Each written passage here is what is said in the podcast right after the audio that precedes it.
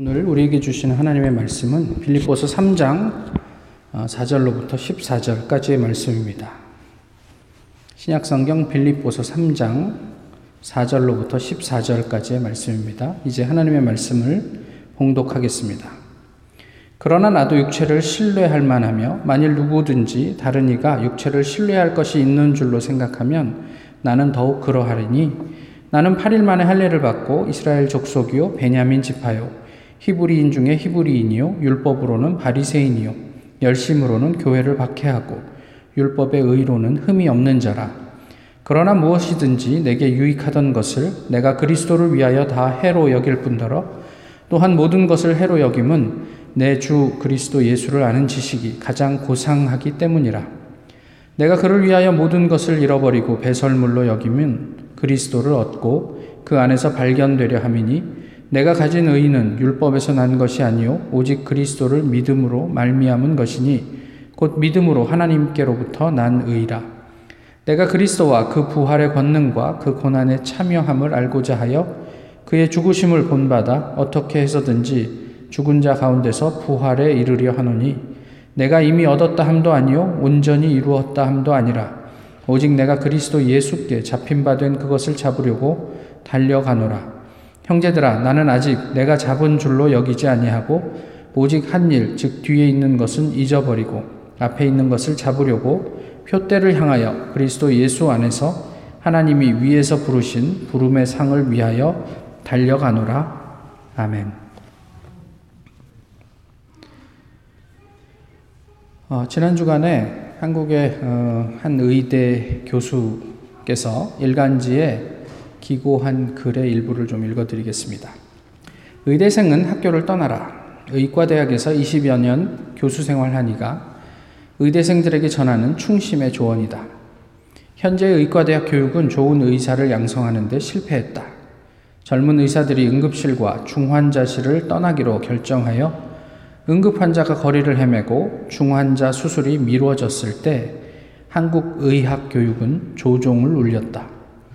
의, 과대 학생들의 집단 행동 유보 선언이 국가 시험 응시라는 선배들의 통역이 그 실패를 다시 확인해 주었다. 며칠 전 본과 4학년 학생들이 의사 국가시험 재응시를 표명한 이유가 코로나 확산으로 인해 국민 건강권이 위협받고 있어서라면 똑같은 이유로 응급실과 중환자실 철수에 동조하지 말았어야 했다. 물론 이런 의학 교육 실패의 책임은 전적으로 우리 기성세대와 그 위 선배들에게 있다. 이들의 주요 죄목은 다음과 같다. 공부만 잘하면 집안일, 학교 청소까지도 면제해 준 죄. 한, 번, 한 반에서 대학 가는 몇 명을 위해 수십 명의 학생들을 엑스트라로 만든 죄. 체육, 음악, 미술 시간을 빼앗은 죄. 새벽까지 학원 뺑뺑이 돌리고 잠 못 자게 한 죄. 마시멜로를 먹지 않고 오래 참은 아이가 성공한다고 거짓말한 죄, 사춘기조차 심하게 앓지 못하게 한 죄, 장편소설 요약본만 읽게 한 죄, 3등급 이하의 아이와는 놀지도 말라고 한 죄, 가고 싶었던 수학과 천체 물리학과 못, 못 가게 한 죄, 부실한 예과 교육 과정 운영한 죄, 편법과 불법으로 큰 돈 번 의사들을 성공한 선배로 소개한 죄, 인턴과 전공을 피교육자가 아니라 임금 싼 노동자로 대한 죄.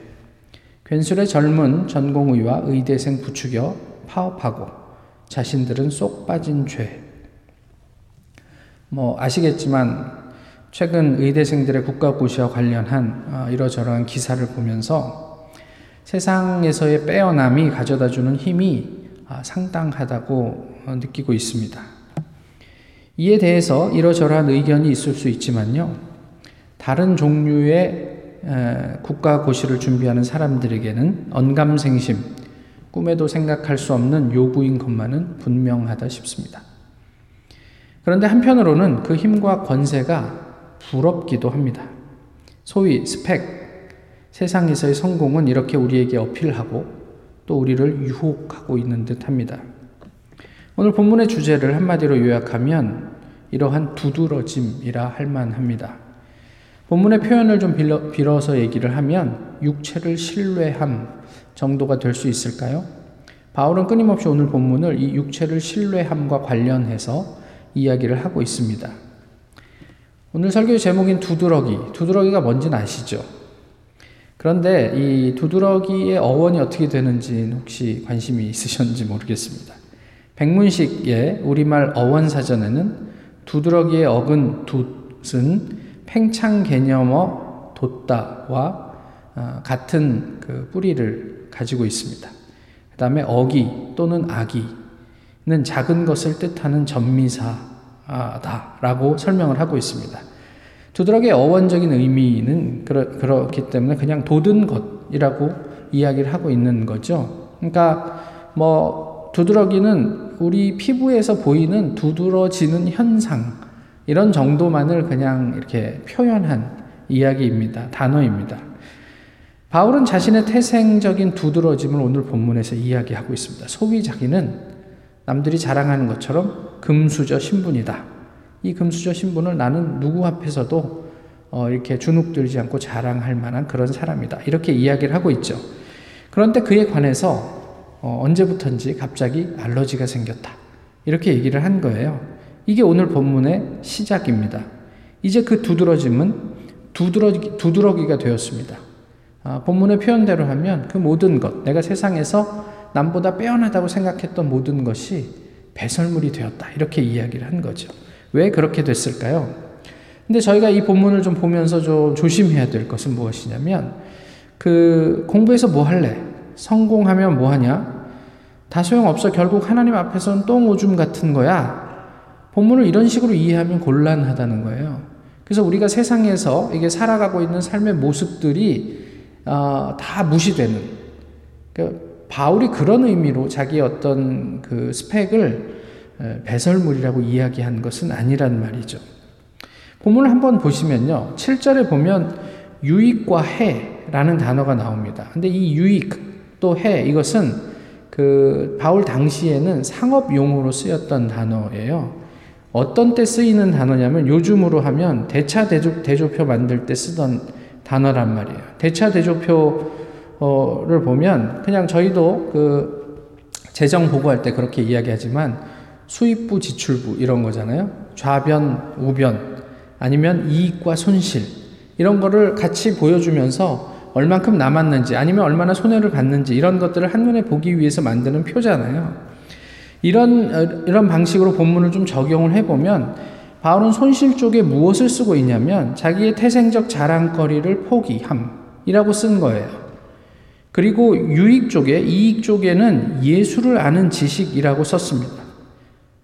이렇게 이제 대차 대조표를 놓고 오늘 본문을 진행, 하고 있는 거예요. 그러니까 손실은 내가 이제 자랑할 수 있는 누구 앞에서도 어, 자신 있게 자랑할 수 있는 나의 배경 이것을 내가 그냥 포기한다.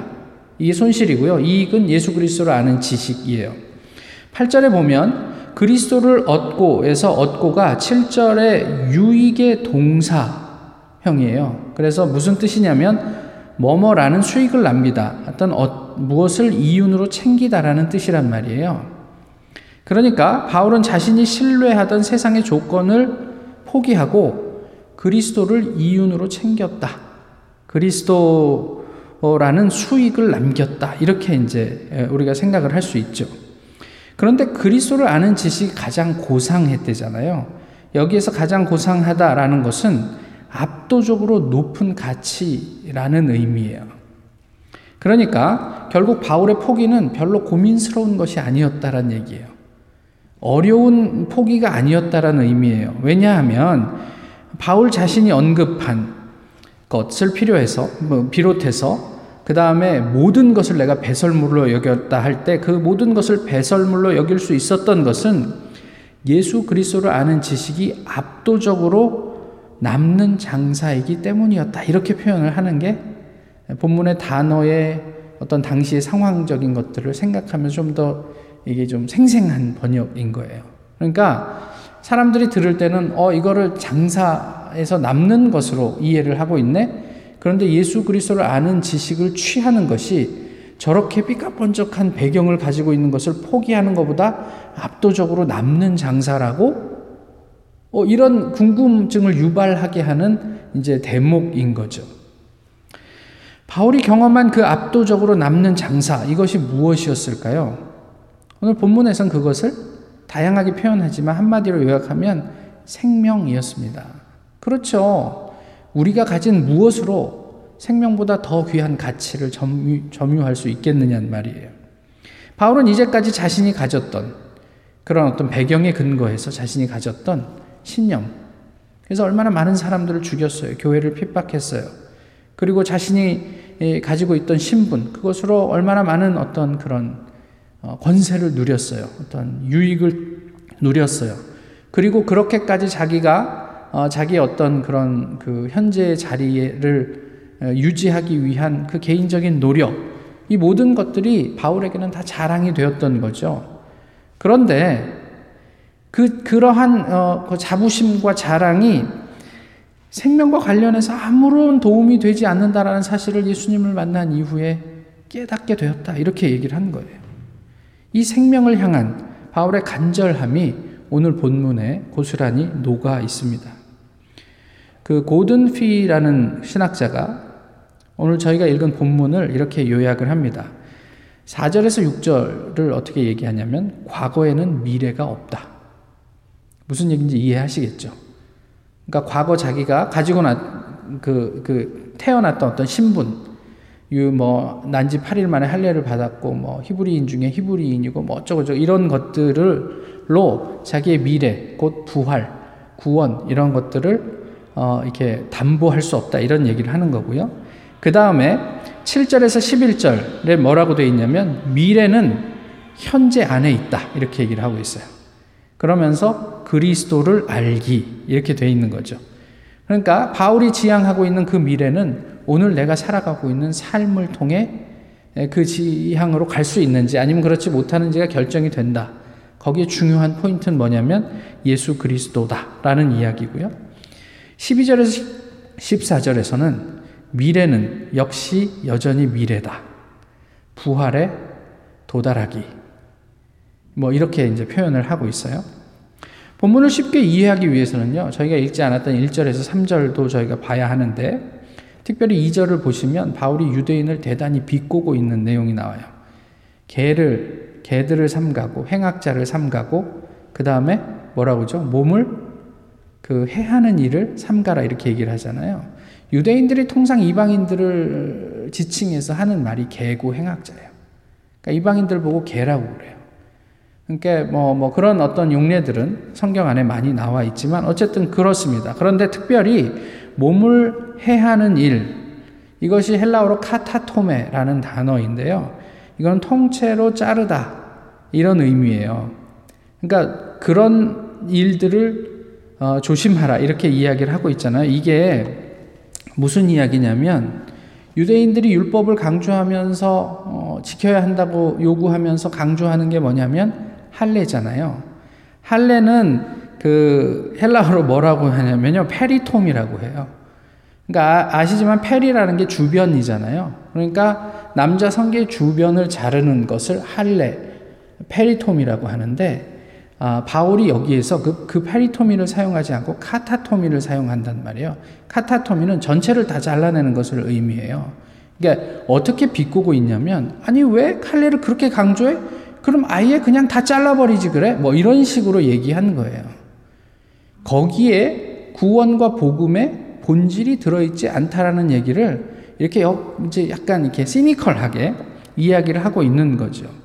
그러면서 3절에서 진짜 할례파는 어떤 모습이어야 하는지 이 세 가지를 이야기하고 있는데요.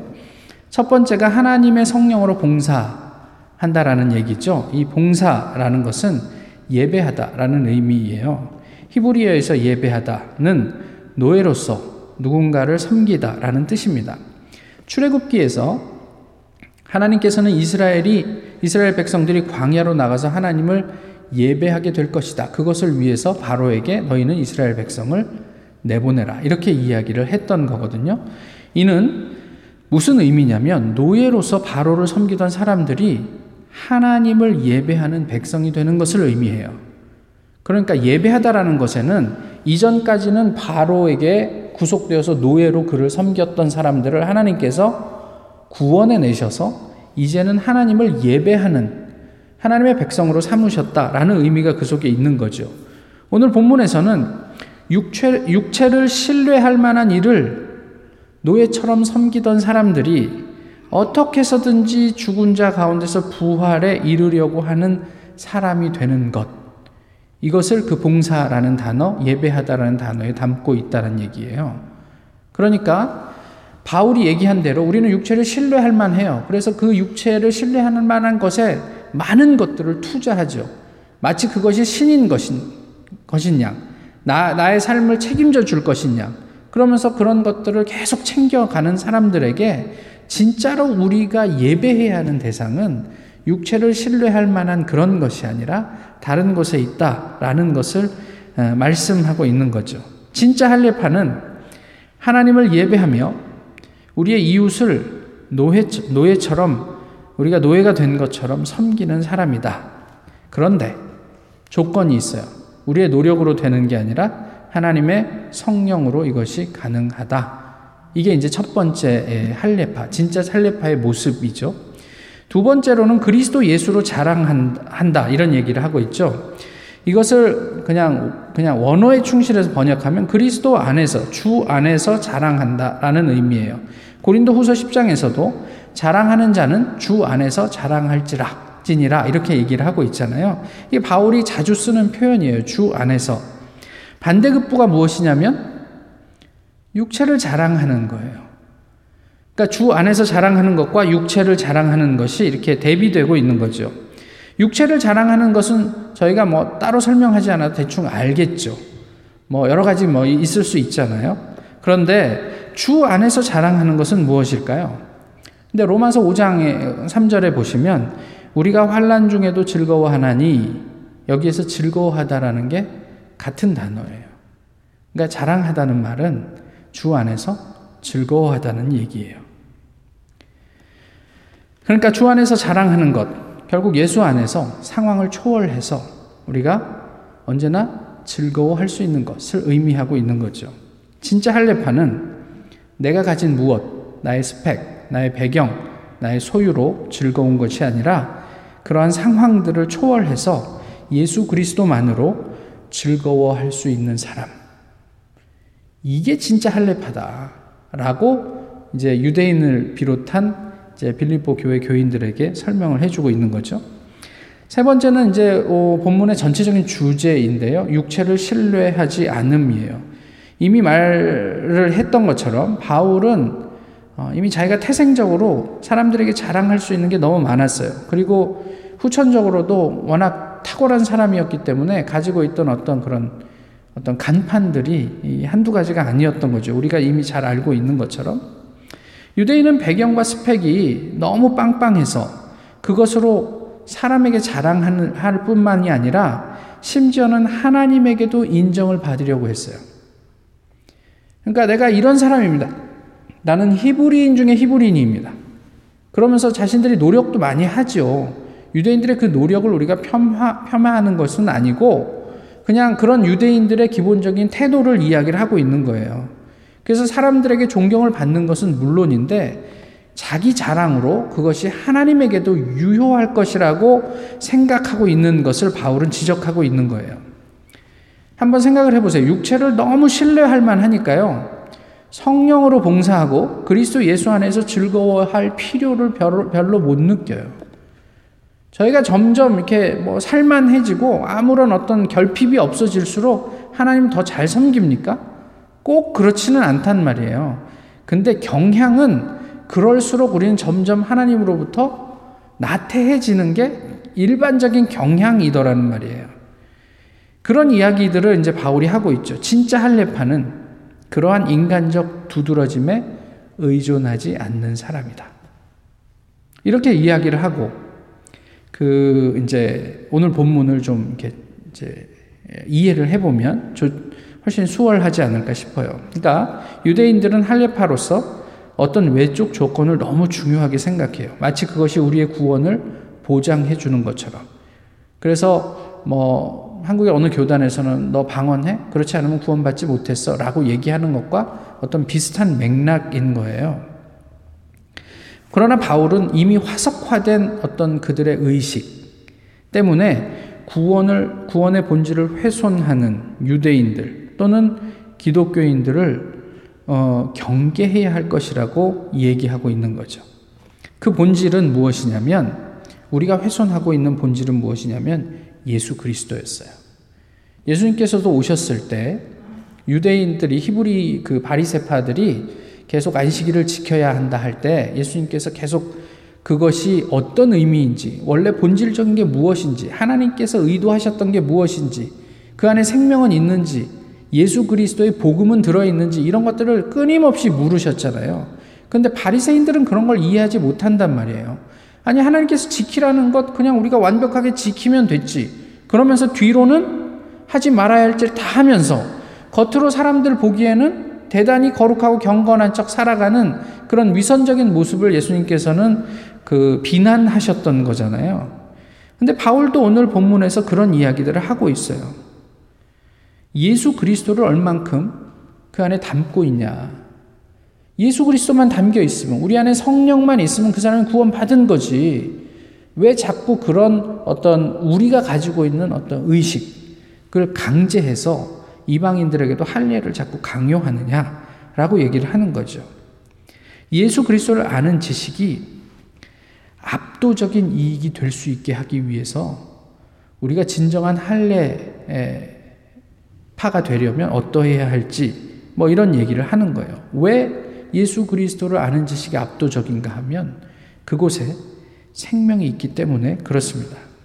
그런데 한번 생각해 보세요. 정말로 그렇게 열심히 알기 위해서 노력만 하면 됩니까? 그것으로 충분할까요? 계속해서 성경을 읽어 보시면 9절에 그 안에서 발견되려 함이니 그 8절 마지막에 예수 그리스도를 얻고 그 안에서 발견되려 함이라고 말씀하고 있잖아요. 내가 모든 육체의 자랑을 더 이상 자랑하지 않는 것은 그리스도를 얻고 발견되기 위함이다라고 얘기를 하고 있어요. 바울에게 있어서 우리가 알려고 하는 노력보다 예수님 안에서 하나님에게 발견되는 것이 얼마나 중요한지를 얘기하고 있는 거예요. 그러니까 우리는 성경에 대해서 예수 그리스도에 대해서 많은 것을 알 수 있어요. 그렇지만 그것이 곧 하나님에게 발견된 것인지에 대해서는 다시 한번 생각을 해보셔야 한다는 거예요. 마태복음에 예수님께서 산상수훈을 이야기할 때 마지막 날에 우리가 하나님 앞에 섰을 때 모든 사람들이 주여 주여 하면서 하나님을 아는 척해요. 내가 하나님을 안다고 생각하고 하나님 제가 왔습니다. 반가우시죠? 라고 얘기하는데 하나님께서 뭐라고 얘기하냐면 내가 너를 도무지 기억하지 못하겠다 라고 얘기를 한단 말이에요. 그러니까 내가 예수 그리스도를 알려고 노력하는 것과 하나님께서 나를 알고 계시는 것 사이에 어떤 차, 괴리가 있다라는 것을 성경은 우리에게 설명해 주고 있어요. 뭐가 중요할까요? 내가 예수님을 완벽하게 아는 게 중요할까요? 아니면 하나님이 나를 아시는 게 중요할까요? 이 이야기를 하고 있는 거예요. 제자들에게도 예수님께서 말씀하시잖아요. 너희들이 기도해서 귀신을 쫓아내는 것으로 기뻐하지 말고 너희 이름이 생명책에 기록된 것으로 기뻐하라. 이것은 동일한 이야기예요. 우리가 아무리 예수 그리스도의 이름으로 엄청난 사역을 해도 우리가 하나님에게 기억된 바 되지 않으면 하나님께서 발견한 어떤 그런 존재가 되지 않으면 무의미하다 이런 이야기를 하고 있는 거죠. 이런 상황이 되면 우리가 마지막 날 하나님 앞에서 얼마나 당황스럽겠어요. 우리의 입장에서 그리스도를 알려고 하는 것은 반드시 하나님에게 발견되기 위한 일이어야 하는 거예요. 자칫 잘못하면 내가 성경을 이만큼 알아 라는 게 또 다른 자랑이 될 수 있어요. 겸손한 듯 이야기하지만 성경을 내가 이만큼 많이 알아 하는 것이 다른 사람에게 자랑이 될 수 있어요. 우리가 성경을 알아야 하는 이유, 예수 그리스도를 알아야 하는 이유는 철저하게 그것을 통해서 내가 하나님에게 발견되어야 한다라는 목적에 충실해야 한다는 거죠. 유대인들은 그리스도를 아는 것, 그리고 삶에서 그들의 철저한 노력이 하나님에게 초점이 맞춰져 있지 않고 자신의 자랑이 되었기 때문에 계속해서 끊임없이 문제가 되고 있습니다. 근데 여기까지 이렇게 보면 부담스러워요. 와, 그래도 10년, 20년 다녔는데 하나님께 내가 발견된 존재일까? 라는 거에 대해서 누가 아, 보장을 해요? 그뭐 평생 뭐 수십 년 목회를 하고 하나님의 부름을 받아 천국에 갔는데 네가 누구냐 이러면 이게 황당한 일이잖아요. 나는 하나님에게 발견되었을까? 나는 그리스도를 진정 얻었나? 아, 이런 부담이 있어요. 계속되는 말씀을 한번 보세요. 우리의 의는 오직 그리스도를 믿음으로 말미암은 것이다. 이건 너무나 그냥 뭐 통상적인 이야기예요. 당연한 이야기예요. 그런데 조금 문제가 있어요. 그리스도를 믿음이라는 구절을 어, 원문에서 보면 그리스도의 믿음이에요. faith of Christ가 돼요. 그러니까 그 우리의 구원은 내가 믿어서 획득된 것이 아니라 예수님의 믿음을 통해서 우리에게 주어지는 것이다라는 의미가 돼요. 근데 좀 이상하잖아요. 예수님의 믿음이라고 저희가 통상 예수님에게 믿음을 이야기하진 않죠. 인간에게 우리가 가진 믿음 뭐 이런 거는 얘기를 해도요. 그런데 여기에서 믿음을 어, 예수님의 faithfulness로 바꾸면 저희가 믿음이라는 게 신실함, 성실함이라고 이제 예전에 한번 나누었잖아요. 그렇게 번역하면 본문의 내용을 좀 더 이해하기가 쉽습니다. 우리는 우리의 몫을 하면 그리스도의 그 성실함을 통해서 그리스도 안에서 하나님에게 발견되게 될 것이다. 이런 의미예요.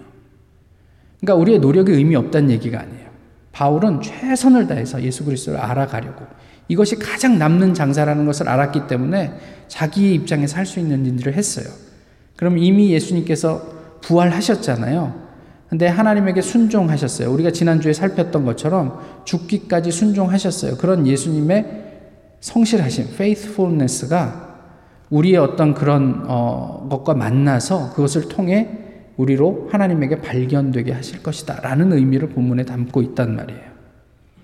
오늘 본문이 이게 설교인지 아니면 그냥 본문 해설인지 모르겠지만 어쨌든 이 빌립보서 이게 짧지 않은 구절을 이렇게 좀 말씀을 드리려니까 불가피하게 이렇게 되는 점을 좀 이해해 주셨으면 좋겠습니다. 그래서 바울은 다시 한번 10절에서 육체를 신뢰하지 않음에 대한 이야기를 하는데 그것을 무엇이라고 표현하냐면 내가 그리스도의 죽음을 본받는다라고 얘기를 하고 있어요. 육신의 자랑을 포기하고 내가 죽은 거예요. 노예가 섬기듯 어, 나의 이웃을 노예처럼 내가 그 이웃의 노예인 것처럼 그 이웃과 세상에 봉사하고 그리스도를 즐거워함으로 마침내 부활 부활에 이르려고 한다. 내가 그렇게까지 그 부활을 사모한다라는 얘기를 해요. 이 바울의 간절함이 오늘 본문에서 느껴지시는지 모르겠어요. 한 가지만 더 확인을 했으면 좋겠는데 그게 무엇이냐면 이 이르다라는 거예요. 아, 그, 이 부활에 이르, 이르고자 한다. 뭐, 이러, 이르다가 이게 느낌이 뭔가 완성이 아니라 도달해야 할 것 같은 느낌이란 말이에요. 이 단어의 의미가. 12절에도 그런 분위기가 있어요. 내가 뭐 다 이루었다, 온전히 이루었다 함이 아니다 라고 얘기를 하면서 그것을 붙잡으려고 내가 달려간다 이런 이야기를 하고 있잖아요. 아까 말했던 그, 그 고든 피, 피, 피의 이 말로는 미래는 역시 여전히 미래예요. 미래는 현재에 달려 있다. 그래서 예수 그리스도를 알아가는데 여전히 그 미래에 내가 과연 하나님에게 기억되고 있는지에 대해서는 내가 확신을 하기가 좀 어려운 거예요. 구원이 확정되지 않았다는 말입니까? 그런데 이렇게 보시죠. 유대인들은 우리는 이미 얻었다. 우리는 온전히 이루었다. 라고 사람들에게 그렇게 자랑하고 이렇게 뻐기고 다니던 사람 그 부류들이에요. 어, 이렇게 보면 현대 교회도 그런 것 같지 않습니까? 특별히 이단일수록 이런 부분들을 굉장히 강요해요. 구원 받으셨습니까? 예, 그렇죠. 몇 날, 몇 시, 언제 뭐 받으셨습니까? 확실하게 당신이 태어난 날을 기억하십니까? 어, 그거, 그걸 어떻게 기억해요? 아니, 당신 생일은 언제입니까? 몇 월 며칠입니다. 몇 시에 태어나셨는지는 아세요?